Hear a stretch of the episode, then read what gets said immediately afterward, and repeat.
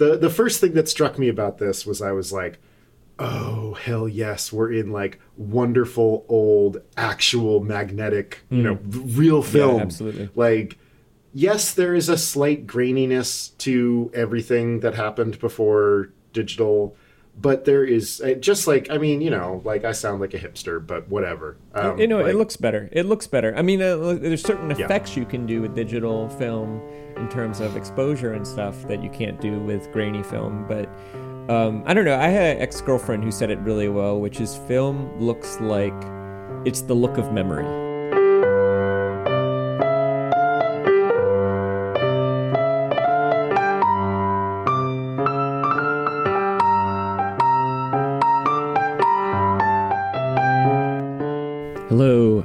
Here, and I have a quick announcement for you. We have a date for the semi live screening, semi screening of Sideways, the culminating event of this Foodie Films series on Thursday, January 11th at 4 p.m. Pacific time, 7 p.m. Eastern time.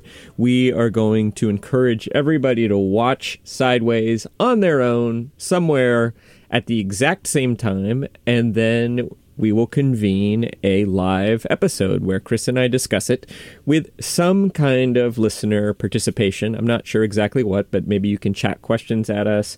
Maybe there'll even be some kind of tipping set up where you can make us do humiliating things like sing songs. Um, it's probably going to be about three hours in total. It's a big honking event. Um, and if you miss it, uh, all is not lost. We'll put it in the podcast. But if you want to uh, check that out, stay attuned to our website or social media for details, uppermiddlebrow.com. Again, it's Thursday, January 11th at 4 p.m. Pacific, 7 p.m. Eastern, a live episode about Sideways that's coming up. Really excited about that. Um, I am coming to you from the cozy confines of the Upper Middlebrow Mobile Bureau, aka my camper. Uh, I am actually in the uh, street in front of my friend Dennis's house in Kansas City, uh, and I left Chicago. I left my lovely apartment in Chicago. I will be renting that out and doing a sojourn in the desert southwest, particularly Southern California, around Joshua Tree, LA, San Diego. Uh, so if you're in that area, uh, keep in mind for your you know literary salons or other soirees or surfing kayaking adventures. Maybe I'll see you out there, um, and we'll we'll share some updates on the show. By the time you hear this, it will be the winter solstice, which means the worst is over. The days will be getting longer. So thank goodness for that. Those short days are really rough for me. I don't know about you. Um, yeah, there'll probably be some cold weather and snow coming your way, depending on where you live, but the days will be getting longer. You made it. And who knows, we might even see spring and summer again. Uh, finally, just a reminder to check out the Upper Middle Brow website and fill out our listener survey. We are going to keep nagging you about this until we get enough uh, survey results. We've had a few, uh, so thank you for those people, but it takes you about two minutes, and this is your chance to help us shape the show and tell us, hey, you know what, it's too long, you guys ramble too much, or uh, I want you to do more of this. Help us make the show better. Go to uppermiddlebrow.com and look for the link to the survey. And now on to our episode about Ang Lee's brilliant film Eat, Drink, Man, Woman.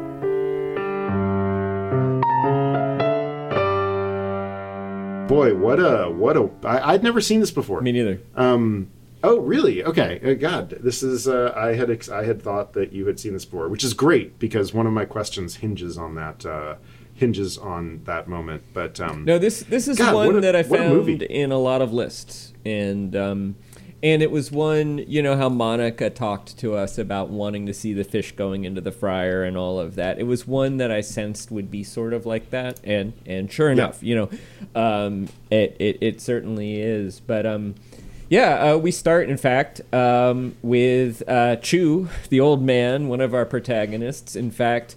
Grabbing some mudfish and thro- and scoring them with a blade and throwing them into a fire. Uh, here's an old man. He's probably about sixty, I would say. He's not that old, but he's he's pa- Yeah. he's past young, that's for sure. He's approaching retirement age. Right, right. We get this into maybe early 60s, maybe mid 60s.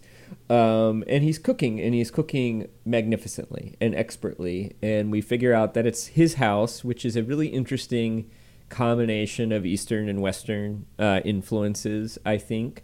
Uh, we see some interesting intercuts with Taipei traffic. His house is very peaceful um, by uh, comparison. And then what he's cooking, we figure out, well, he has a conversation with one of his daughters, probably, who's also cooking. And then very quickly, we get into a, conver- uh, uh, a meal. Uh, and we see the meal he's preparing, which is this amazing Taiwanese hot pot um, and other courses and dumplings.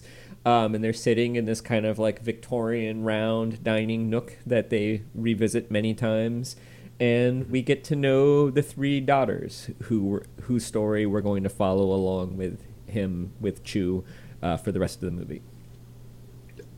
Uh, we've got uh, Jia Jian, uh, the eldest, uh, a school teacher um, who has definitely kind of she's really portrayed as like a, like a sort of young spinster. Um, she's probably in her thirties, um, and uh, um, but they the the filmmakers have this is Ang Lee, but the filmmakers and the design team has really gone out of their way to make her like very plain. She wears kind of like Victorian collared shirts buttoned all the way to Yeah. the top and a, a kind of plain yeah, and she she is pretty. Um, but you also get you do sense a little bit of aging, you know, that she's not quite in the full flush of youth, although still young. Yeah, probably mid thirties, something like that. Um, she's a school teacher. We see her teaching a little bit. Uh, she's strict. Her students don't really respect her. Um, uh, I mean, it's interesting because I don't know that we can do the whole plot. So my inclination is that we just sort of do the arcs and not try to keep Yeah. track exactly. I think that's a great idea. Um, yeah, ma- her her arc is essentially one of um, like we like she she had, she had had her heart broken um, when she was in university, um, and and very interestingly, we kind of discover that her version of events is actually not Right. correct. We we we learn we meet the the guy that supposedly broke her heart and he doesn't even remember her because and, and not because they actually had any kind of romance um, she kind of imagined Yeah. it. and um, and her arc is sort of discovering the fullness of herself uh, there is a volleyball coach who kind of begins to sort of court her from afar which is overlaid with the fact that her students are playing a really mean joke on her where they leave love letters at her desk. She thinks it's coming from the volleyball coach, um, and it's not. And um, it, it's, it's one of the saddest moments Very of the sad, movie. right. Oh my God, when she discovers that actually that hasn't been coming from him. Um, and uh, she is she's gotten dressed up for this day uh, where she like kind of you kind of imagine that she's going to like talk to him about the letters and kind of confess to him. There's no letter waiting for her and she discovers that her students have been playing a trick on her. It's very sad and you're like oh no. No i don't want to see the film go in this direction. This poor spinster brokenhearted school teacher is going to continue in this direction. But no! then Yes, the the volleyball coach comes through and like talks to the students and is like, "Guys, that sucked. Don't do that ever again." And they end up getting married. Um, and he converts to Christianity, which is a little bit of an odd moment. Yep.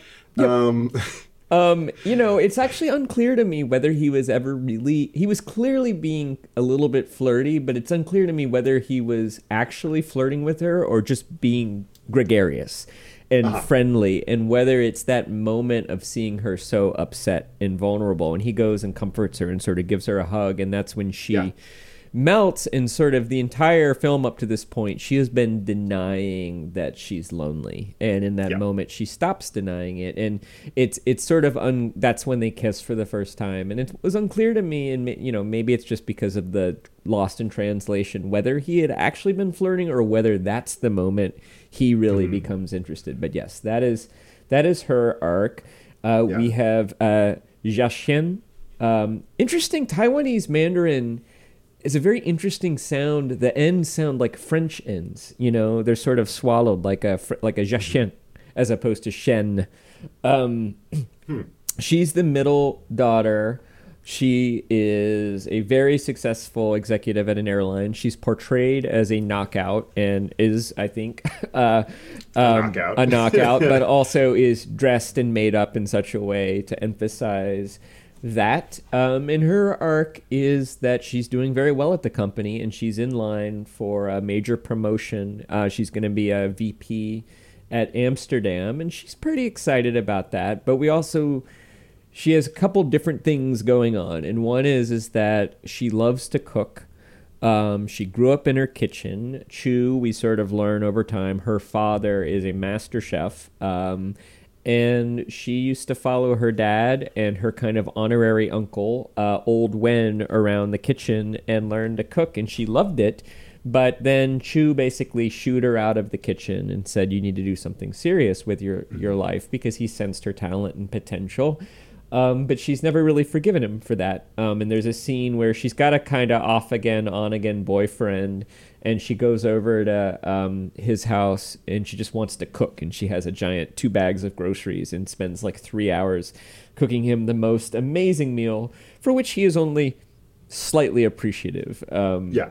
And Yeah, she's she her her plight, like her like narr- her character plight is that like the things that are important to her have been taken from her. Right. And so she has taken on the stuff that she thinks society wants her to do. and So she, she and she's good at it.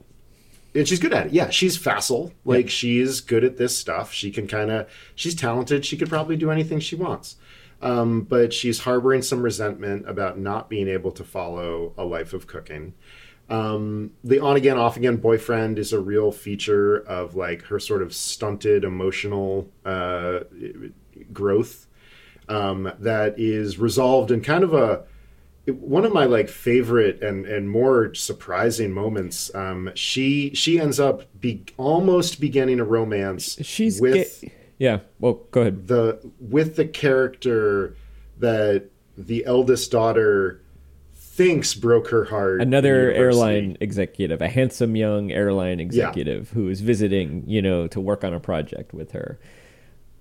and um, they almost fall into a romance. They don't because the middle daughter um, sort of confronts him about it, and then in you you get the sense that she needs some kind of companionship, and she goes to her on again, off again boyfriend, who is sort of like, uh, "I've got somebody else. Can we talk tomorrow?" Yeah.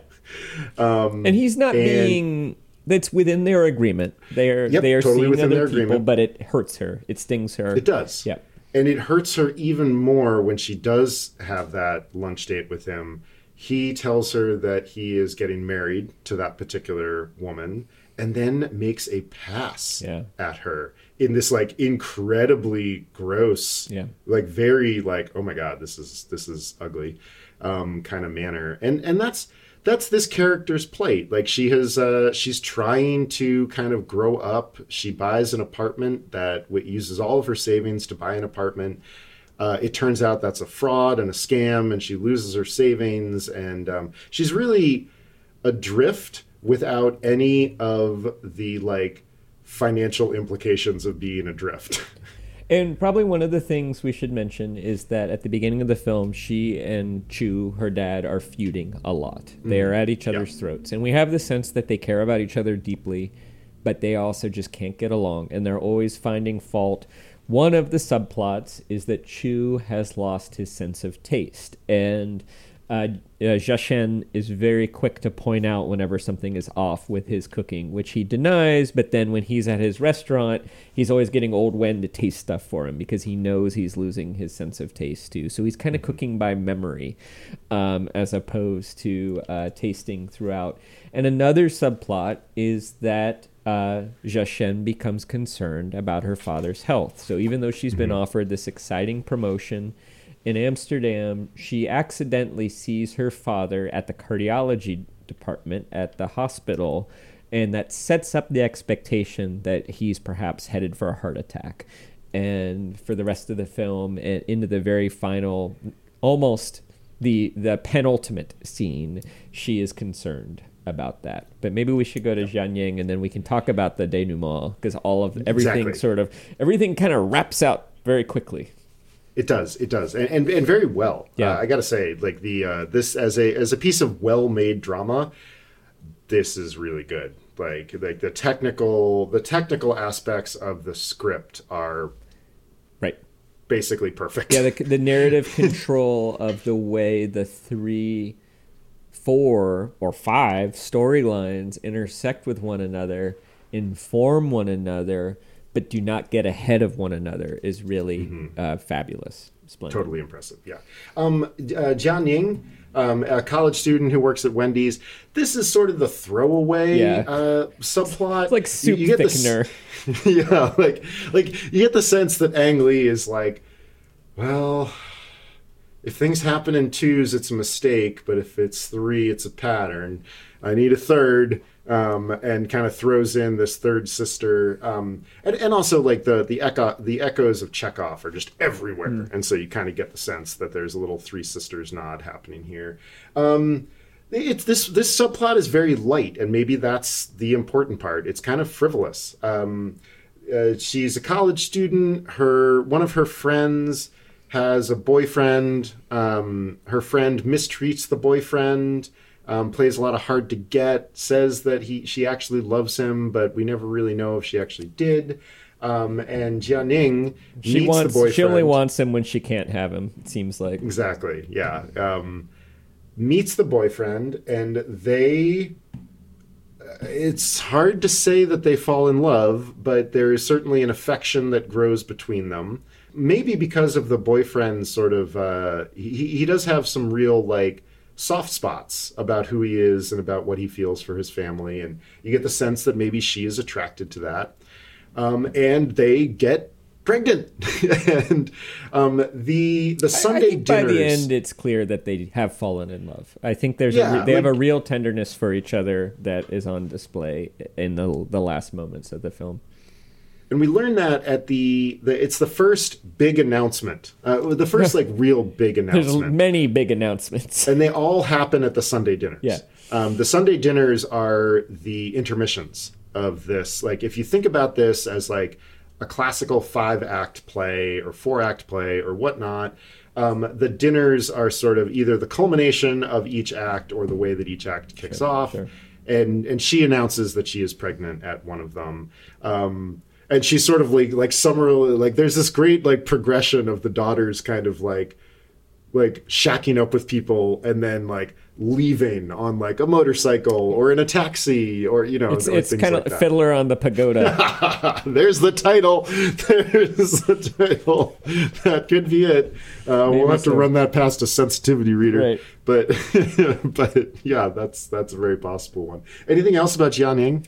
No, I think you got it. Um, yeah, and I mean, I think you know we have some other minor characters who are important, but their their their arcs are not as great. I mean, there's Old Wen, who is an avuncular figure, especially to Zhishen, just a buddy to Chu. Um, sadly, about two thirds of the way through the film, he dies, um, and he also has a scare.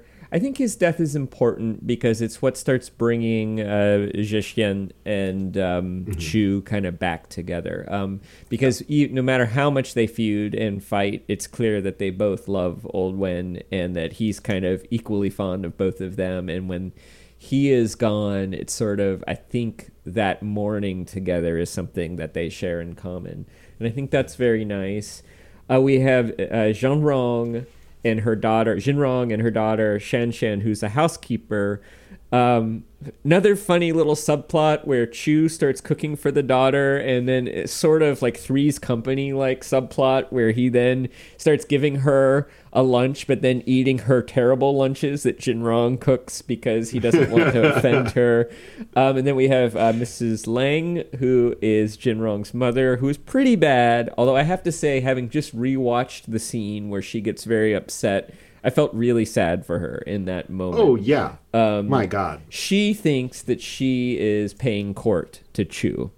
Um, and she's not she's not a good listener. She's always smoking in the house, even though he's blowing coughing it in his face. and blowing it in his face. So she's not great. But what she doesn't realize, and what we learn towards the end, is in fact Chu has a secret romance with her daughter, Jin Rong, who's probably also in her 30s. You know, maybe 40, but I think like somewhere in the 35. So it's it's very much a May December romance, and it turns out the reason Jiashen saw Chu in the hospital is he was getting his heart checked out to make sure that his health was good, so that you know the mother wouldn't worry that he would uh, die young uh, if he marries uh, the daughter. And so there's this kind of wedding banquet um, for the two couples. He gets up, makes this kind of long, rambling announcement. There's uh, probably the most um, self-conscious uh, sort of tracking shot.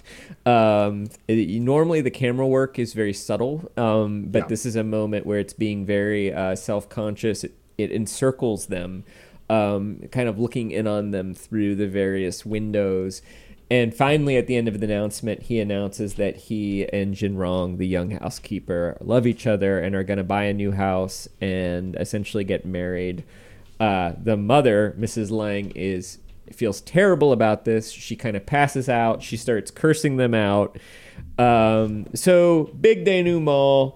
Um, everyone's sort of shocked, and then we have a Oh, kind yeah. of moment where it's it's like it's like it's all on the table. It's like a lot, especially Chu, Literally lo- on the table. a lot of the emotions have been bottled up in this film. Many, Yeah. many, and this is a moment where it's all out there, which is ugly and it's Yeah. difficult, but that kind of allows everybody to move forward. And then we get this kind of epilogue type scene where, okay, in fact, uh, Jinrong and Shu do move in together. Um, Mrs. Lang is apparently upset about it, but tolerant, has learned to live with it. Um, Zhezhen is married to her husband. I can't remember the name of the volleyball coach. They seem to be doing well. Jianing has a baby. They seem to be doing pretty well. And I'll, I'll let you describe the very last thing that we see, which is um, yeah, uh, Jiaxian uh, has taken the job in Amsterdam. Um, we we learned that she does in fact take that promotion after first saying no, but we we learn in this epilogue that she has taken that, um, and she is cooking the final Sunday dinner, and the how the family house is sold. and boxes Shu kind of everywhere, half empty. Locks yeah, have he been comes changed. back to his own house. Right, the locks have been changed, um, and everybody has canceled except for uh, for Shu and Jiaxian has is doing all the cooking, and um, they have a meal together, and um, at first he thinks that she has put too much ginger in Hmm. the in the soup, and she corrects him. She tastes it and she says, "I think you're wrong."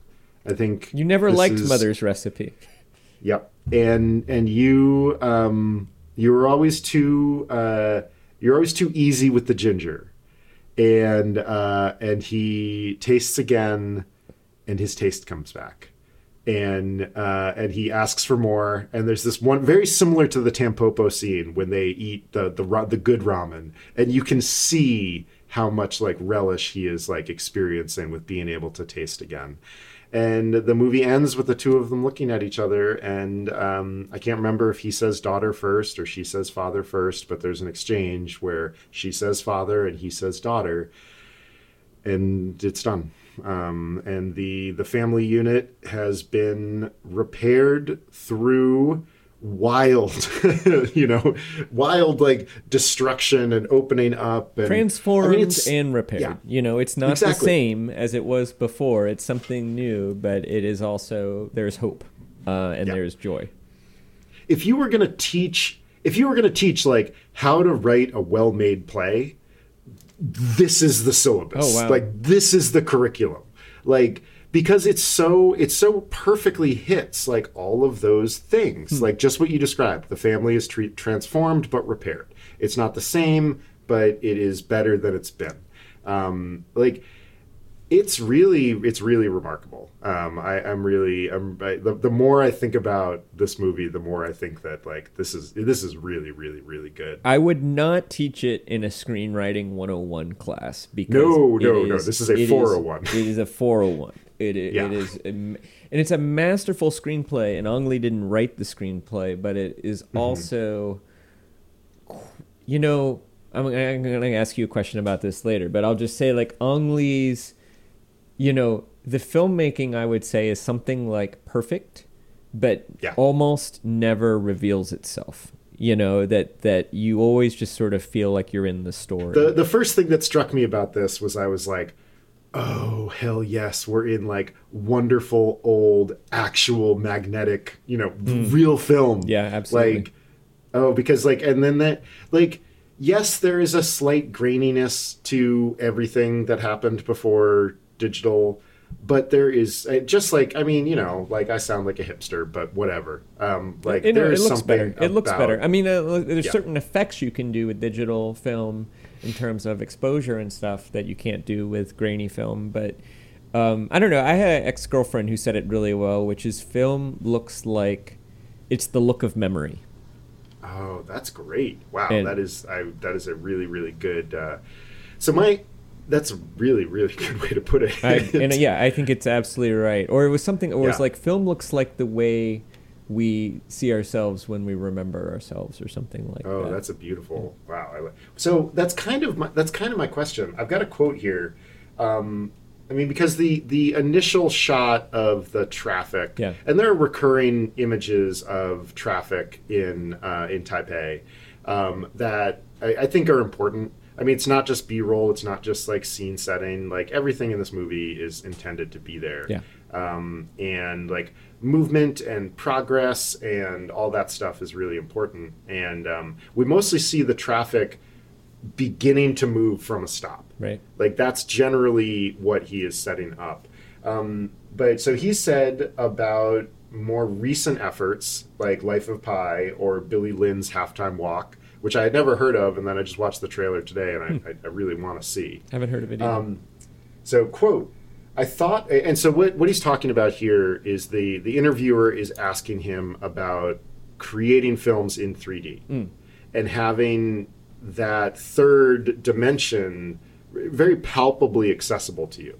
Um, so, I thought it was with a different dimension, with a z axis, uh, with a z axis. If I can place the audience differently, maybe I could get away with it.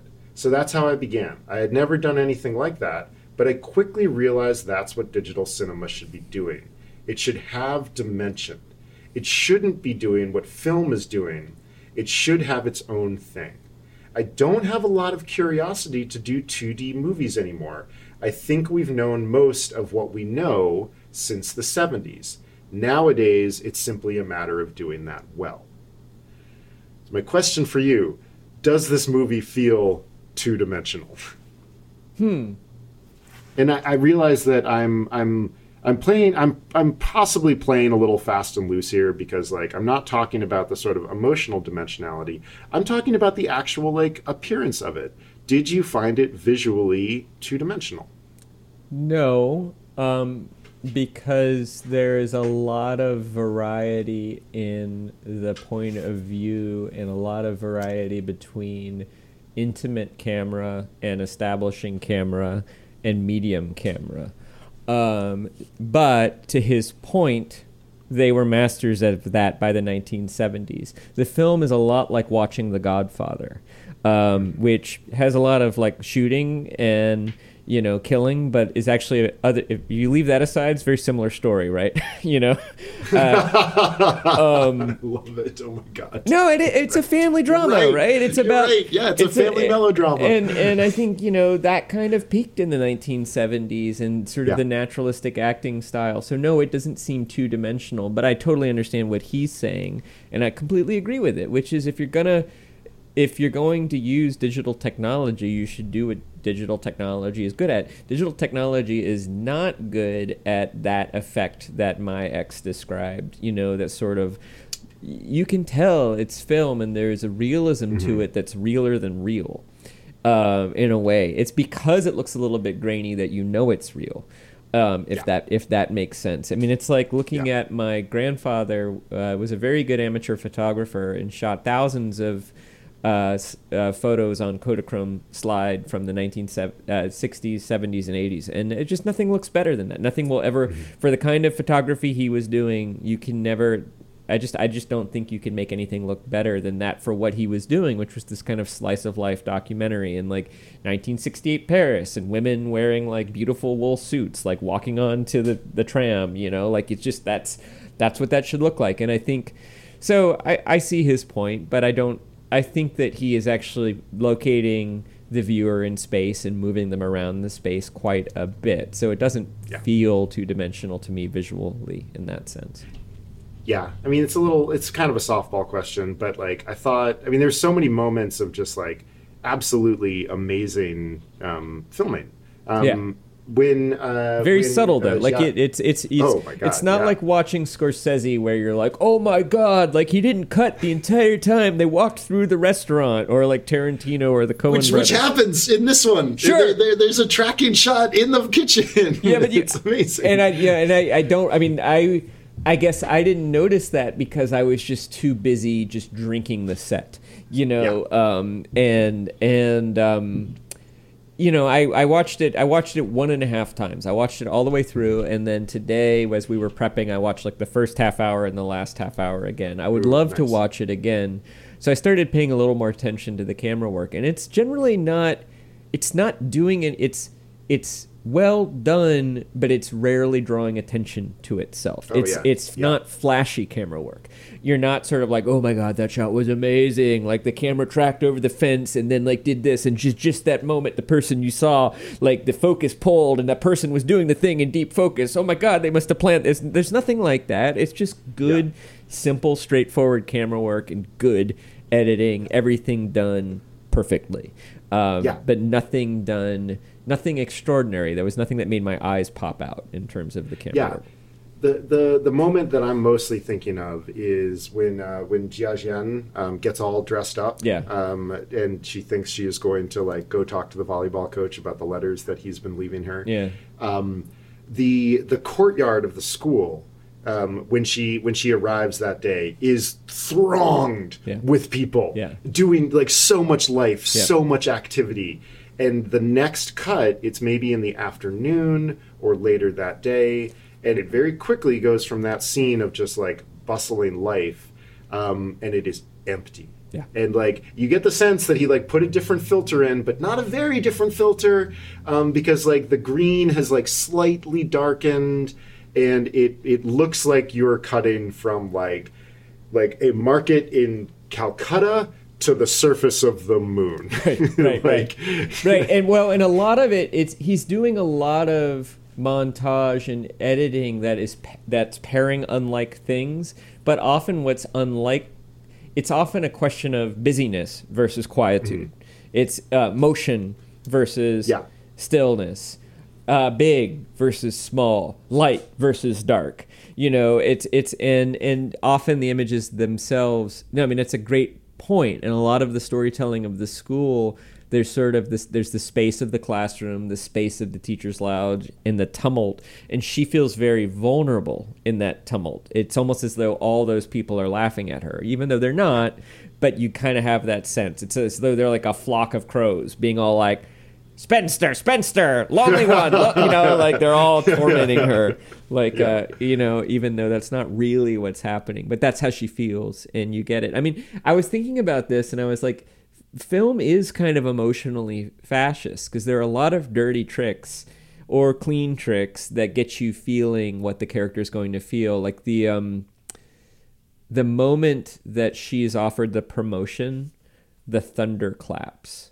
And, and I didn't notice it the first time. And that happens a lot. It also happens, I think, when we get the first glimmer that Chu might have heart problems, which turns out not to be true. And I realized the thunderclaps are these little pangs of anxiety uh, that uh, Jashin is feeling, and you, you you know you don't know that you notice, but you notice, um, and so he's giving us a lot to work with in terms of how everything feels. It's sort of like what we talked about with the arrest, that the landscape and the visuals are giving us the internality.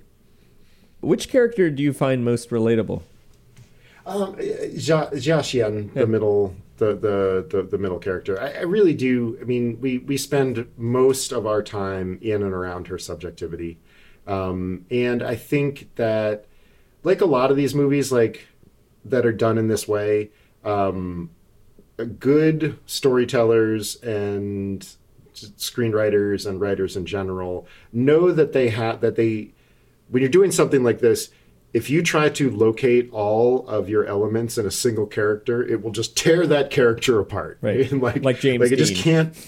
yeah, yeah, James Dean, the black hole of of 1950s cinema, um, and uh, but so we get these other characters that ref- that make more sense of of Jia Xian's emotional arc and Shu's emotional arc, which is really that's the crucial center of this. Yeah. And um, I think a lot of us would like to think of ourselves as of having Jia Xian's plight, like oh, like you know we're you know sort of talented people who are maybe doing the thing, the second best thing we could be doing Yeah, yeah, you know i i think that is like where a lot of us kind of think of ourselves and um and so that's that's why she's the most relatable to me is it the same thing for you Well, sort of. Um, I it's old wen isn't it No. you find old wen the most relatable no, but I love him. I adore him. he's the best Uh, he's yeah, wonderful. yeah, yeah. No, I actually think that it's it it changes for me and that I Uh-huh. actually find Chu to be more relatable for about the first half of the film, and then about halfway through, there's some kind of X. And Mm-hmm. it crosses, and then it becomes Jashin for me. And I think part of it is that I find Jashin to be a little bit cold, and I kind of don't like how she's uh, feuding uh, with Chu. And I also find Chu is somebody who's sliding from middle age to old age uncomfortably. And I'm younger than him, but I feel like I'm sliding from youth to middle age uncomfortably and feeling a little bit kind of annoyed at the younger people and but also sort of like, wait, am I just an old fool who's becoming irrelevant? Or no, I still get am off my yard Yeah, well, there's some of that, but also kind of like, and also the ritual of the cooking too. And Yeah. I think actually what kind of really made me start relating to Jushin is when she takes the groceries to her pseudo boyfriend um apartment and just feels the need to cook. And that was something i completely relate to. You know i know exactly how she feels and i know how difficult it would be for her. And i also know that like i know what it's like to like want to cook at somebody's house and they're just kind of like they want something else from you. Like they they would rather call takeout you know in his case it's probably sex um in but it could be anything you know whereas like i just want to like relax and like cook for two hours and maybe pour a glass of wine and get emotional and they're not down for it. And then i think also her her sheer affection for old wen at that moment i think also and her obvious concern for her father the more she warmed to chu the more that she became more relatable to me. And then chu became kind of increasingly mysterious in a way. Yeah. and i'm not entirely sure how I feel about his, you know, love affair um, with the younger woman. I think, you know, it, it it's. I, I think I mostly feel fine about it, but it did. I, I think I she became the more relatable character for me over time. But there was something I found a little bit off putting about her, and maybe it's that we associate coldness with beauty sometimes, and that could be part of it as well. I think I think he probably intends that. Yeah, I, think that's I that, I think that's part of the sort of whether you call it a, a like a, a dirty trick or just a, a good trick or Yeah. you know or whatnot. I think we are we come into the movie being like, ooh, she's kind of a bitch. yeah, Um, and but then the the joy of the movie is discovering why she's a bitch and and and that she's not. and she's not and, And- then and yeah. then you know i mean the, and you're right i think the heart of their story is their relationship you know Yeah. her and her father's relationship all the other stories are there as kind of like the mushrooms, and if we're doing ramen, the noodles. You know, they're the chashu and the broth. You know, Yeah. uh, and uh, to borrow from Tampopo.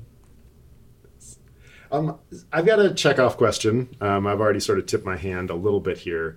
Um, you know, you and I talk about Chekhov a lot, but did you find this movie echo like echoing Chekhov in terms of its structure and the storytelling, or is it a case that sort of Chekhov set the terms of emotional drama, and now everything like this kind of owes such a debt of existence to Chekhov that we can't kind of get out from underneath the umbrella? Well, I, I have to say, I think you know you're more acquainted with Chekhov's works than I am. Uh, I sort of know them vaguely, and I often sort of know them through pastiche. Like I read Uh-huh. Our country friends Gary Shteyngart's novel, which I could I know enough about Chekhov to tell that he was very clearly pastiching Chekhov. You know, like the protagonist is like so and so, a landowner. You know, and, and like there's a dramatis personae at the beginning, and I and you know I've read a couple Chekhov short stories. I've never read a novel, and I've never read or gone to one of his plays, so I don't know the material as well as you do. And uh, you know, I feel like that's one of my deficiencies. It definitely felt narratively familiar to me. Yeah.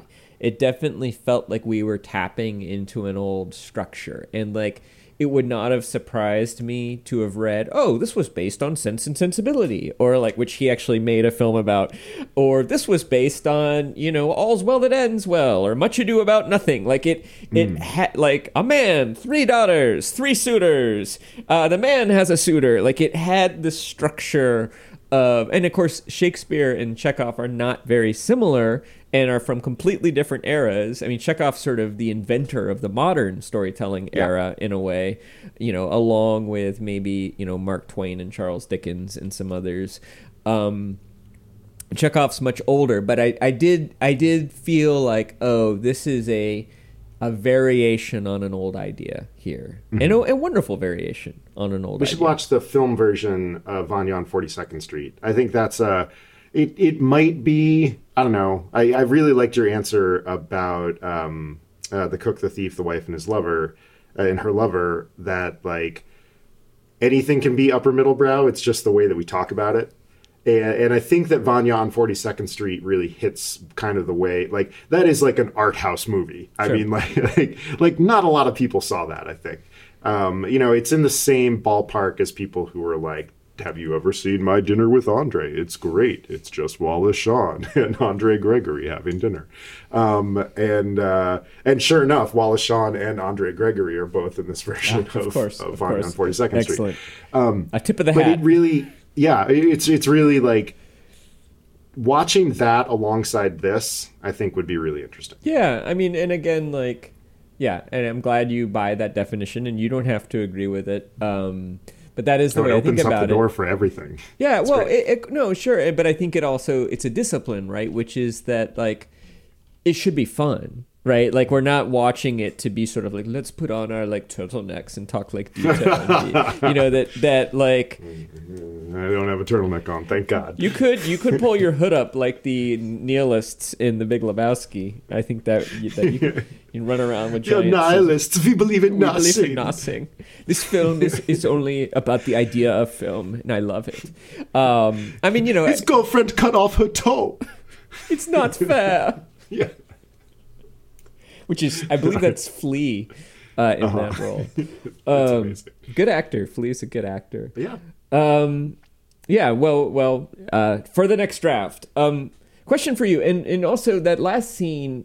You know, I interpreted it a little bit differently than the way you described it. I, I, what I interpreted it is he tastes the broth. He starts, you know, they start bickering about whether there's too ginger, and in the midst of that bicker, it's not like his taste suddenly comes back. It's what what happens is they both realize oh he wouldn't he wouldn't have noticed that if he couldn't taste it and they have this sort of shared realization that his hmm. taste has returned what do, what explanation do you believe this film gives for Chu both having lost and then later regaining his taste Oh, that's a great question. Um, I want this film to be to hold its cards close to its chest about it. I don't want it to be that it's like the unfolding of the uh, that that after his wife died he put away his taste and then you know upon the blooming of his new relationship and uh, you know approaching fourth parenthood his taste returns I, I don't want it to be that i don't that and i think ang lee is a better storyteller than that um, but like something has changed for sure um, and i hope that it is the fact that everybody is kind of in a rut. Like we we begin this movie and everybody is is pretty much kind of stuck. Even the youngest daughter is sort of like in a dead end job at Wendy's.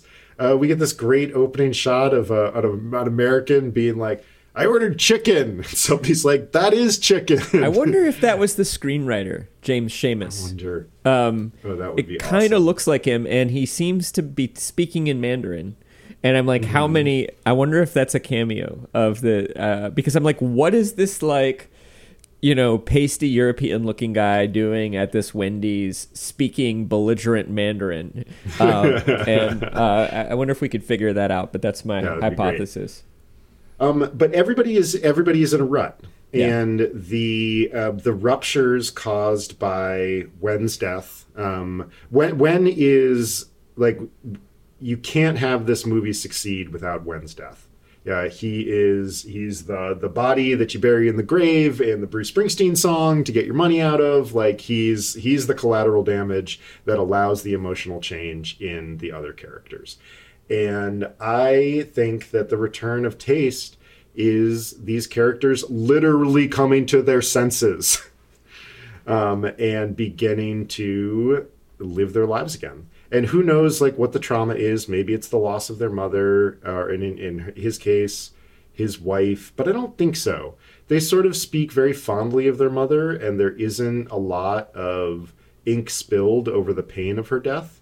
Um, and this movie treats death very matter of factly. Yeah. Like, what happens when you die? Your friends and loved ones take you to a warehouse, a nice warehouse, but a warehouse with an astroturf floor, and they put you in a drawer.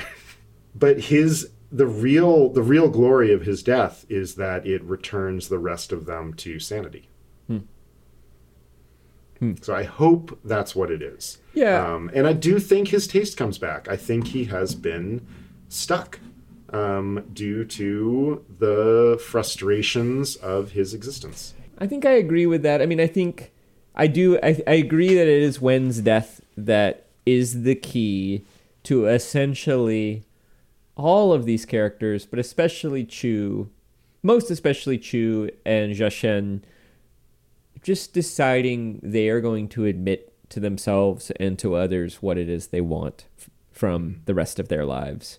Um, and I think that Chu has been repressing that for the sake of his daughters, for the sake of just being an old Chinese father in a very traditional sense, um, being, you know, not being fully able to understand young women, not being able to fully understand the modern world, you know, being kind of a. The cooking is both a blessing and a curse for him. And so I think it's sort of the perfect metaphor that he's still good at it, but he can't enjoy it in the same way that he used to because he's not really engaging with himself he's using the cooking to get away from himself. And I think he does engage with himself. And what he realizes is he is concerned about his daughters, but he also, you know, he wants a little more happiness. And he has the opportunity uh, with the housekeeper. And, and also, he becomes very avuncular and sort of like a, a grandfather slash now stepdad uh, to Shen Shan, you know, in that adoring scene. And that, that seems to give him a lot of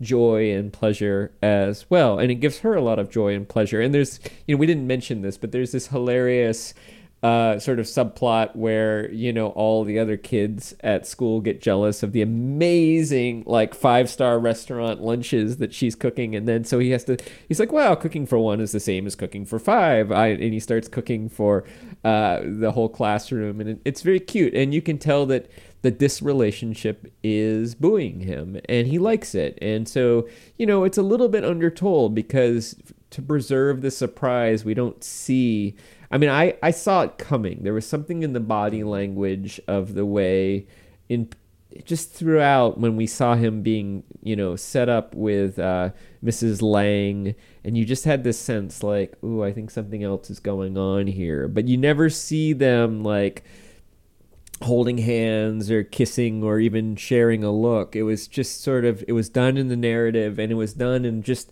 the remarkably understated performance of the woman who plays Jinrong to the mm-hmm. housekeeper too where even when he's making announcement the announcement if you watch her she's playing she's looking down on the ground. She knows what he's going to say. She's sort of her body language is suggesting that she knows what her mother's reaction is going to be to this and she's preparing for it. She's sort of quietly gathering her courage and all of that is is played really really well. But I mean, that's my explanation: is that yeah. he is he's he's basically allowing himself his emotions, and that's yeah. what brings his taste back. Yeah, and you know, and and I mean, he's getting to be a you know a a, a father again yep. to Shan Shan, and we discover that Jin Rong's baby is another daughter. Yeah. Um, yeah. and uh, and yeah, and maybe maybe the return of the taste is like his sense of being um, nurturing again, like being able to do that. And what's great is that his taste returns in a moment that he is with Jia Xian. Yeah. That like with uh, and you, it, maybe it's occasioned by this new relationship with Jin Rong, but the the sort of like secondary benefit or the primary benefit is that it repairs the relationship between he, him, and and Jiaxia. And and they're you know they have reached the point now. It's interesting too because if you think back, the last thing you see in the penultimate dinner scene is Jiaxian standing there crying like she's mm-hmm. upset, and why is she upset? Is she upset because she's emotional because she's relieved that he's not going to have a heart attack? Or is she upset because she's offended? And I don't, you know, there is a little bit of a cinematic dirty trick, which is just like fade to black. You know, yeah. comes back up and suddenly she, everything's fine, everybody's happy. You know, and somehow it works though. I guess, I guess just yeah. the sort of like the the awfulness of the penultimate dinner is such that you're just kind of maybe ready to be hopeful at that point. It's kind of like the Goon Squad, like why we get the happy ending in a visit from yeah. the Goon Squad. You know, he's done he's done the work. He's he's done the work ahead of time, and and you you pointed out really nicely the little hints, and you know, and I'm thinking as you were describing that, like I'm thinking about him watching Shan Shan get onto the school bus, which is a terrible experience. Yeah, I mean, you know, just all like these all big of, people yeah. pushing her around, and she's being shoved into strangers' butts, basically, and like, you know, she's too small and it's too crowded. Yeah, and and all of this, like the transit stuff, is like that. Yeah. Everything is sort of clustered and cluttered, and and you know, I think that's one of those moments where you get hints of it, and I think that's why it makes that fade to black, and then everything is okay. Um, you kind of answered my next question. I was very surprised mm. by the penultimate dinner. Mm. I was not expecting him to. I was sort of like, oh god, he's going to end up with Mrs. Liang, and it's going to be awful, and like like where's the end of this movie going to go is this bad people doing bad things um, but and I was I was I was very surprised. Mm. Um, sounds like you were not very surprised. No, I saw it coming somehow. Mm-hmm. I think I don't know I don't know if it was a structural giveaway where I felt like we were being set up for some kind of misdirection or whether it was mm-hmm. in the performance. I think it was something. I think part of it too is that uh, there's something about the way Jinrong is kind of invited in by the sisters and at one point they she gets her kind of pixie cut and they say you look really young. And there's there's just something in that moment where you realize there's something a little repressed in this character. Yeah. like this character knows something that maybe the rest of it and i actually just think if i were going to watch the movie again it would be really interesting to watch her performance. And then i also think there was that scene where jinrong confronts Chu about the is basically like, yeah, I know you've been making her lunches, and that's fine. And by the way, where did where did the lunches go?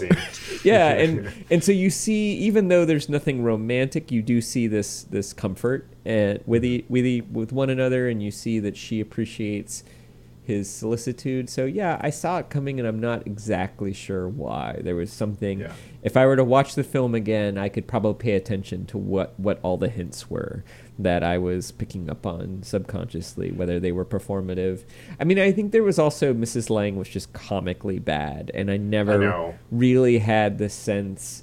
I was never misdirected by that, and I think you know, just as Chu can be said to not fully understand his daughters to some degree, they also there's a little bit that they don't fully and you know they struggle to fully grasp his humanity as well and and you know that scene is the end of that. Like they have to confront it and apparently they all they all do even though they're all upset. I mean there's a moment where um the volleyball coach i keep forgetting his name lindau I think it's like Ming Dao Ming Dao. like that. Um, there's a moment where uh, he, uh, he says, you know, like, oh yeah, and I'm gonna move in with Jin Rong, and Ming Dao's like, congratulations, and and Jin Jin like slaps him with a spoon, like, you're drunk, Dad, you're confused, you know, and then of course Jin Rong has to sort of very humbly stand up and say, no, your father and I. Uh, have a romance, and we haven't Yeah. talked about it because of the divorce, you know. And then, of course, her mom passes out. Luckily, she doesn't die. Like she, Yeah. she she goes into uh, not shock, uh, acute acute stress reaction. Thank you. Thank you so much. Thank you. I feel so seen. Yeah. I appreciate that. You know, there's two shots in the film where like it feels like the it feels like somebody just set the camera down. Like you know that moment when like you're like trying to shoot something on your phone or whatnot, and then something terrible happens. You know, Oh, like yeah. you've left the rear window of your Saab 900 open when you're going through the car wash. and, you know, and you have to like like frantically like put the camera down or Ladies and gentlemen, that's a true story from past. um, yeah, uh, you were on the other end of the phone. It was great. Um, and uh, but there's two moments when that happens, and one is in that in that scene when when Mrs. Liang is like in the deep throes of acute stress reaction and passing out. And like the camera appears to just get plunked down on the table, and it's this sort of like odd shot. That's great. Where you can kind of see part of her head and like part of some of the other bodies. Right. The other time that happens is when Jia Xiang and uh, Jia Xian and the airline executive almost have sex. Ah, interesting. it's this like very clumsy and uncomfortable moment. Yeah, and they're starting to like be intimate. And yeah and it's this other moment where like the camera sort of like hovers like on the table and you see part of her neck and hair and part of his head and interesting. I I, I want to go back yeah. and watch that. I mean, what it says to me too is like that is completely. That's one of the things. It's naturalism, and it's one of the Mm-hmm. things that's different about this film from, say, the cook, the thief, his wife, and her lover, and even Tampopo, but especially Yeah. the cook, the thief, his wife, and her lover. And actually, really, it is is that this film is beautiful at times, but the beauty is always naturalistic. You know, the closest thing you get to something like Babette's Feast or The Cook, the Thief, His Wife, and Her Lover is inside the big fancy restaurant with the pots of steam.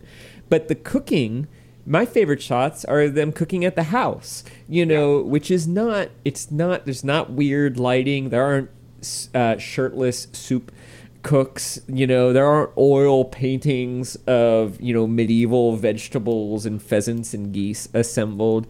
It's just intimate camera you know the camera is right up on the food there's that scene close to the very end where Jashen is laying out the pancakes and then sucking up the little extra dough Yeah. by kind of like with, turn with the dough with the dough, like just expertly, and then she's doing it while talking on the phone, which is, and it's it's, um, well, it actually kind of relates to my next question. Um, so I'll just launch into that, which is, um, okay, Ang Lee.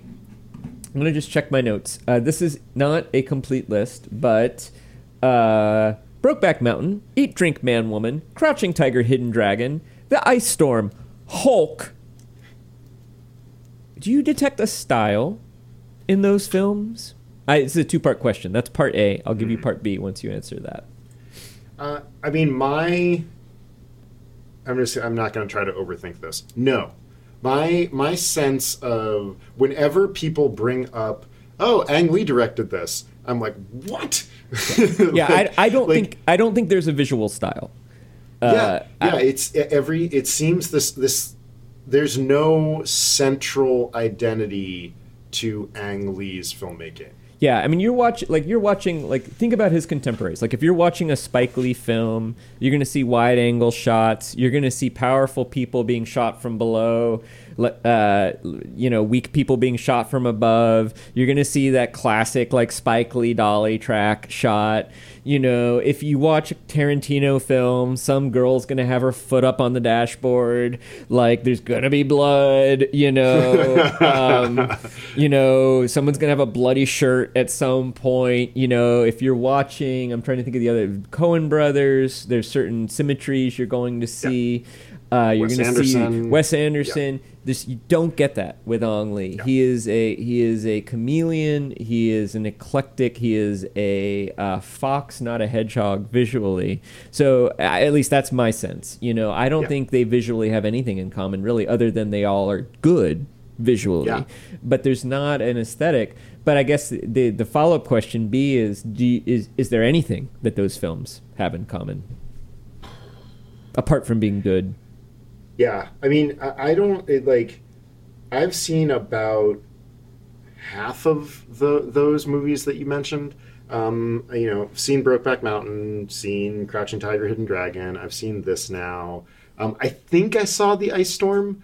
I confuse the Ice Storm with it's a it's a Rick Moody novel, and I confuse it with a Russell Banks novel. This is very confusing. I, Sweet Hereafter, probably. yeah, which was made Um, into a film by Atom Egoyan. okay. Um, Great movie. Yeah, like, is there something? Well, like, I haven't seen. There's also the Ice Harvest too. Another, if you want to get extra confused. More, more, more icy. Yeah. More, um, Ice Ice Storm is Kevin Kline, Sigourney Weaver, key parties. Uh, Yeah. uh, young Katie Okay. Holmes, young Elijah Wood. the Russell Banks movie and the Russell Banks book that I'm talking about that maybe was the Sweet Hereafter. And I think Nick Nolte was in that, which he was also in a bunch of these others. But is the one about the school bus full of children Yeah. that that cracks That's the, through that's the the ice. sweet hereafter, and then Okay. Ian Holm wandering around trying to get revenge that's right. as a as a class Yes. action lawyer. Yeah, great movie. I, yeah, I mean, let's see. What's the? I mean, I would say uh, such a cop out answer. Um, he does the. He's like the Grace Paley, the like every every character, real or imagined, deserves the open possibilities of life. Um, which is kind of weird coming from Grace Paley because sometimes you're like you're like, wow, this is a very like stylized like kind of thing that you're doing. Um, I don't really believe that these people that you've invented are real. Um, but I think that in Possibility, not certainty. there you go. There's the. That's what Grace Paley would say, but she would- but she would say it meaner. Yeah, she would be like she would she would definitely throw some "get off my lawn" in there, um, and uh, yeah, I think he does. I mean, even the the I haven't seen the Hulk, his his version Hulk, um, but everything that's been written about it praises the interiority of Bruce Banner's experience, which I'm like, well, yeah. The Hulk is about addiction. like that's what that character is about. God damn it! Like, of course you have to do interiority. Um, and so I think that what he does is he really does a very amazing job of doing interiority on the exterior. Like he, I think one of maybe one of the reasons you like him so much is that he does a lot of the Hemingway esque stuff that you value so deeply, um, and I do too. Um, but I think that if you were to compare us, like you're a little bit more on that side than I am. yeah. I mean, I, no, I think you get, I think you nailed it. Um, I was gonna say quiet desperation, but it's the same thing. You know that that that you know you think about um, Heath Ledger at the end of that Brokeback Mountain with his daughter, you know, he loves her and he has this deep yearning and pain that he can't share with her and it's just all there on his face and it's in the landscape. You think about Michelle Yeoh uh and I forget the male lead of Crouching Tiger, Hidden Dragon. Uh, isn't it Chow Yun Fat? Yeah, and Chow Yun Fat, and they, you know, one of the things that happens about halfway through the film is that they kind of confess that they've loved each other for the last 20 years and that they've never been able to say that out loud and that it is, you know, both Crouching Tiger, Hidden Dragon and Hulk are legendary fantasies. And usually in those fantasies, they just do the action and the legendary stuff. They don't stop to wonder a whole lot about how the characters are feeling. But like the best comic book movies, I'd say like Spider Man, uh, uh, some of the Batman movies, that one, which is it's I, you say it's about addiction. I would say it's about anger, but I think it could be about addiction too, and those two things relate hardcore. Um, and then if you think about like actually, I don't like all that many of the Marvel movies, but the ones that really kind of capture the emotional reality of like the great metaphor of superpowers is usually someone who is lonely who has to discover some kind of hidden strength like when they hit those themes like it's really good. And that's why actually like the first two guardians of the galaxy movies i left the theater with tears in my eyes. Uh, because it's about Yes. they're about loneliness and found Yeah. family. And they're goofy and silly and ridiculous and you know at times gory. Um, but they're about the family you create and Yeah. um but I'm, I'm getting ahead of myself but like yeah i think if that's that is the thing that he does which is he puts he tells stories but then he gives you information it's just enough information about the character's interiority and you and i can't quite precisely put our finger on why chu gets his taste back but you bought it right Yep, totally. 100%. and I in that moment, I mean it. i've watched. I've watched it twice now, and it wrecked me both times that I watched it. It's not just him getting his taste back. It's their. It's also their just like after feuding, bickering, worrying about each other, bantering throughout the film. The just the look they give each other, and just the love and joy that they are sharing with each other in that Yeah. moment, completely unfiltered. Everything I has want been to feel. I want to feel what they're feeling in that moment, and that is the success. That is a successful movie Yeah. or piece of art or whatever. Like that's that's what we're trying to do. and I, I completely believed it. I complete Yeah. and I wasn't ready for it, and I complete. I was uh-huh. ready for the the one surprise we talked about, but I wasn't ready for that moment, you know, and it completely killed me. And yeah, I mean, I I got I like I don't know.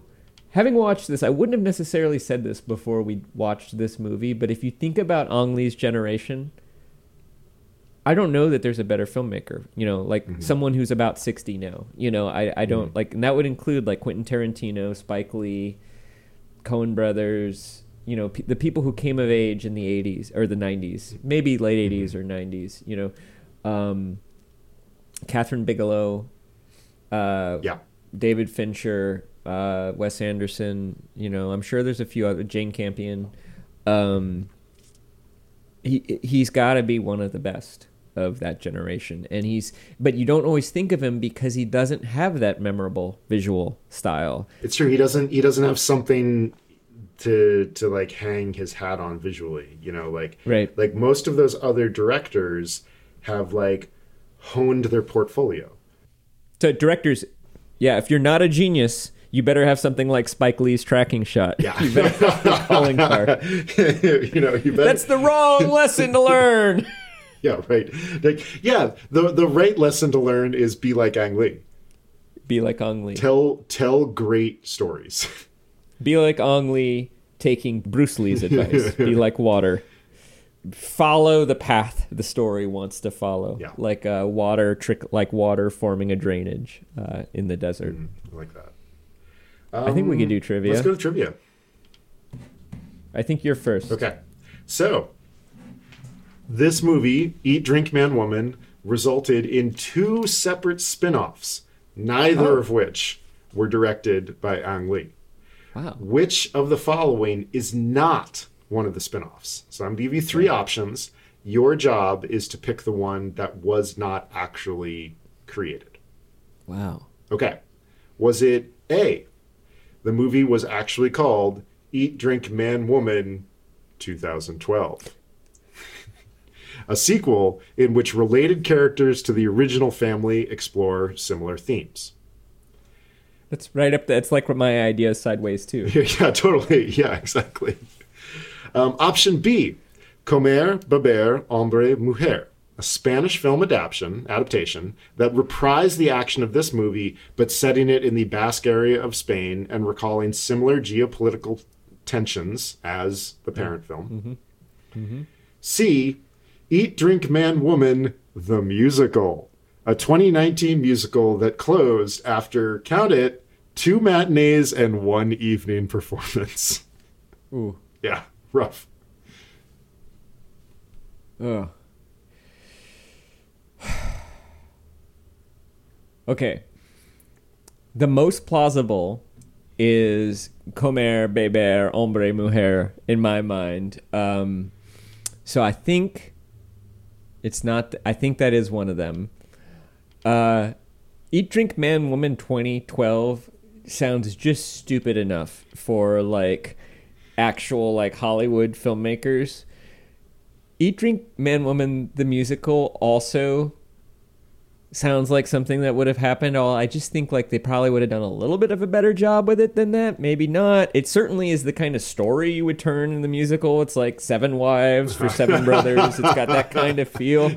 But I feel like if they were gonna do it, they would also give it some stupid like shortening name like Les Mis. It would be like Eat.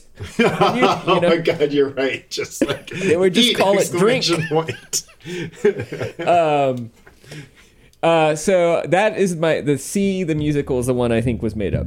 Oh, I my, my my powers of creation were too good. Uh, the the fake one here is comer, beber, hombre, mujer. I was a little bit. I was like Basque. There's not. A, I don't quite see. I mean, I, you sort of have the like Taiwan, mainland China thing. Uh-huh. yeah, yeah, a little Yeah, little separatist yeah. uh, flavor there. So they really Um, made a musical they- out of it, and it really flopped. Yeah, I, I watched uh, I watched some of it, um, and I was like, oh god, this is this is quite That's bad. this is not sad. this is not great. Um, It's it just shows show business appetite for not taking risks. That you'd always rather do a sequel these days and make a bad se- a bad sequel. At least the people who saw the first one will come watch it. Mm-hmm. Whereas like a good new movie, that's too much of a risk, or a good new musical. yeah, it, it it makes me the the state of Broadway at the Get moment. off my lawn, Get off my Broadway. Broadway. get off get off Get my off my town hall theater. get off my proscenium. I'm trying to remember. Is it 43rd, 42nd Street? Is is is sort of like There's a big theater Times row Square. on 42nd. Yeah. yeah, yeah. Get off my orange line. I guess they, get off the Q train. Uh, okay, your trivia. Um, Ang Lee. Um, I really actually wanted to find a question about James Schamus because I was really I tried to figure out whether James Schamus actually speaks Mandarin or Uh-huh. not, or whether he wrote the film in English and it was translated, which would be amazing. There were two writers, and the other one was a Taiwanese woman. Um, who has also worked with Ang Lee a bunch. Um, but I couldn't figure that out. So Ong, I did find an interview where Ang Lee said that Chu in this film was partially, at least, inspired by his own father. Uh huh. what was his father? His father was also somewhat prominent, Okay. uh, as as is Chu. Uh, what was his father's job? A. He was a chef at a well-regarded but not top restaurant in Taipei. B, he was a high school principal at a well known school mm-hmm. in Taipei. C, he was a route negotiator for airlines with a notable career and most notably worked for Pan Am in the 1960s. Or D, he was a leading Mandarin language Silver Age sci fi writer who specialized in hard sci fi and anthropological sci fi. I was like, I was like, there has to be a D. there has to be another option. Um,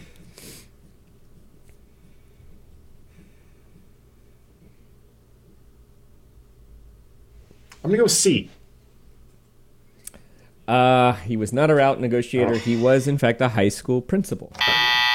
Well, which you know makes sense similar sort of authority figure as chu and it also kind of explains the setting of the, the you know and of the, of the school building a little bit did this movie meet your expectations? I expected it to be great and it was great um, and I want to watch it again because it is. It kind of snuck up on me the ending, not the not the penultimate, but how. And then I was rewatching it a little bit again today, and I started noticing things I didn't notice the first time, and I definitely feel like it's something of a masterclass Yeah. of um, just good, strong, subtle filmmaking. Uh, like you? any child, you sometimes begin to resist the things that your parents uh, hold dear. And um, I know my mom really loves this movie, so I, I think I had a little resistance to it. Um, But I, I knew it was going to be. My mom's got great taste. Okay, uh, careful, Peter Bagg listens. I know he listens to this, now, eh? but but uh, the thing that I will say, my mom has excellent taste oh sure, like That- that's, like one of the things that like that's one of the things that's so amazing about my mom. She has like impeccable taste. So regardless of my stupid resistance generally like when Pat Bagg is like hey we should go see this movie you should say yes. Um, so i expected that it was going to be well made and maybe i wouldn't be swept away by it. Um, and i was wrong. It was beyond well made and i was completely swept away by it. I will watch it again. I can't wait to watch it with somebody. Yeah, yeah, it'd be a fun date night movie, Yeah. sort of. Did it make you hungry? You know, I was thinking about asking you a question about whether or not this was actually a foodie film. you know, I absolutely, I absolutely think it is. Um, both in the sense of sort of Monica's usage of just the kind of this, you know, lots of lingering camera over, you know, cutting the fish open and. Uh, I mean, so many shots, Yeah. uh, f- folding and squeezing the dumplings Yeah. together. Um, there's also that moment where, I mean, he doesn't want to kill the carp. I you know, moment. after Oh old. Wen dies too. Yeah. Um and I but I also think it is in the sense too that that the film it is it it has something to say about food and food's power Mm-hmm. in our lives and our relationship to food. So to me it absolutely is a foodie film for both of those reasons. Yeah. What what about you? yeah, I think you're right. I think the thing, the reason why it came up for me was that, like, I began seeing, like, oh, well, in any kind of great work of art, there is some sort of, like, there has to be, a, like, a skeleton. If you just say what happened in the correct order, you just have something boring. And really good works of art have very often hidden skeletons you know that kind of provide the scaffolding that you can hang the rest of your very affecting story on top of. And in this movie i was like oh well he's just chosen food but this is such a timeless story that he kind of could have chosen anything. And it like any really great work of art began questioning my own sense of like what does it mean to categorize or label anything Yeah, and I, I think that's right. Um, but it would feel different. Uh-huh. Um, and I think you're right. You could tell a similar story around a family that was obsessed with chess. And everybody plays chess and they gather on Sunday nights and play chess. And in particular, the father and the daughter like to argue about chess. And the daughter was going to be a chess master, but the father wouldn't let her because that's a terror. Or a theater Yeah. family. And every night they put on a, a little play for the neighbors or every Sunday night, you know, you you could do all of those things, but then each one would have different valences. Yeah. There would be different things that reveal themselves. And so yes, you could substitute something for food, but it wouldn't really feel the same. And it's also you know, it is part of watching a movie is sensual pleasure of visuals and you you need some affordance of that and you know sometimes you can have movies that well maybe the visuals are only okay but the dialogue's great Yeah. or the or the just the performance is so good um, but it does give you this sort of part of the joy of watching the movie is watching the food, imagining the food, thinking about the food, watching the characters argue about the food, watching the characters' relationship to the food change. And it's, I'd also think, you know, how you and I both immediately sense that Chu and Jia Xian's relationship is the main story, Yeah. and there are all these tendrils to it. And they're the two, the thing that they have the most in common is their relationship to food Yeah. too. It forms their greatest conflict and also their greatest agreement Yeah. and their greatest bond. That's a great answer. Yeah, I mean, like your choice of skeleton is crucial when you're making your thing. You know, if you're gonna set your novel at like a wacky tennis academy on the outskirts of Boston, like you, your choice of stuff kind of like supplies you with your available figurative language and like your available metaphors and the associations that the language that you're working in has with that subject. It's just it's fantastically interesting. Yeah, and and the characters they need to they need to fit comfortably or uncomfortably Uh-huh. uh, into that space. Um, but if they fit uncomfortably into the space, it has to be uncomfortable. and if they fit comfortably into this space, that has to tell us something. And there's going to be something, you know, different about tennis kids than you know food kids. Yeah. Yeah, for And- every Hal tennis dads and for every Hal Incandenza, you need an Orin Incandenza. Yeah. Yeah. Uh, yeah, and for every uh, Jia Xian, you know, you need a Jajin. yeah. I would have loved to have watched this film again before talking about it. I would love to watch it again and talk about it Yeah, again. I know. It's like Citizen Kane in that Mm. way for me. I think it is the most masterful thing we've seen in this series yet. I would maybe put Babette's Feast at number two. Yeah. Well, the but Tampopo is awfully good. I think Gosh, they've is- all been. Hmm, that would be a hard decision. It's I, hard. Ooh, I think this is. I think this this beats Tampopo by a nose, but it's a real close. It's a real close one. Yeah, I, they're doing. They're trying to do different things. Yeah. You know, Tampopo is a little more experimental Yeah. and a little more idea heavy, and it succeeds at that. This one's more naturalistic. It's a naturalistic family drama. This does feel like a '70s film, Hmm. pas- sort of Asian pastiche of a '70s American film, and Tampopo feels like a Asian pastiche of a 1960s or '50s western too. Yeah, totally. And they both succeed, but uh, yeah, I don't. I don't like. It makes me nervous to try to rank them. I don't like. Yeah, to yeah, yeah. them. yeah. I don't. I don't Um, think we should, but it's an interesting. Uh, it's an interesting idea. it's interesting. It's worth thinking about. Um, well, JPD, what is coming up next? coming up is mostly Martha, which is a 2001 German film. The director is somebody named Sandra Nettelbeck. Uh, I haven't seen it. This was another one I found in some lists and I found intriguing, and I sort of picked it for kind of geographical diversity and also temporal diversity. And, you know, Monica says it's good. So She hasn't led us wrong yet. she hasn't. Nope, she hasn't. Well, uh, Upper Middle Brow is a small point production. Chris Bagg and Jesse Dukes are the revered old men of the busy kitchen. Music by Ben Pajak and Jesse Dukes. Design and website by me, Chris Bagg. You can learn more about us at uppermiddlebrow.com. We still have a listener survey on our website, and y'all, we're gonna leave it there until we get like 10. a quorum of responses. So if you are not Philip or Peter Bagg you need to go there and fill it out. Yes. And we, which by the way, Peter Bagg is willing to be entered into a drawing to win a storied Bluetooth speaker, which would be very convenient for you in terms of delivery. We can save uh, on postage. Yes, excellent. Uh, the Bluetooth speaker is perfect for listening to Upper Middle Brow and your other favorite podcasts. Uh, you can go to uppermiddlebrow.com for a link to the survey. Uh, we really, really, really, really, really would like you to fill it out. Uh, we need some more information, so please do that.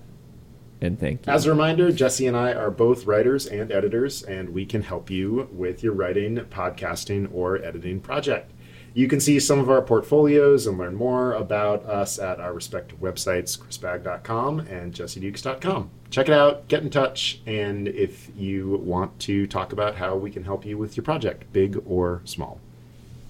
Uh, maybe retake that last sentence. Yep. You had it- you had it. That's right. that was just with a floating and.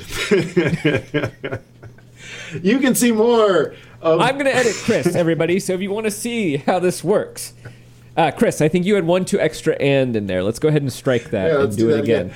You can see some of our portfolios and learn more at our respective websites, chrisbagg.com and jessedukes.com.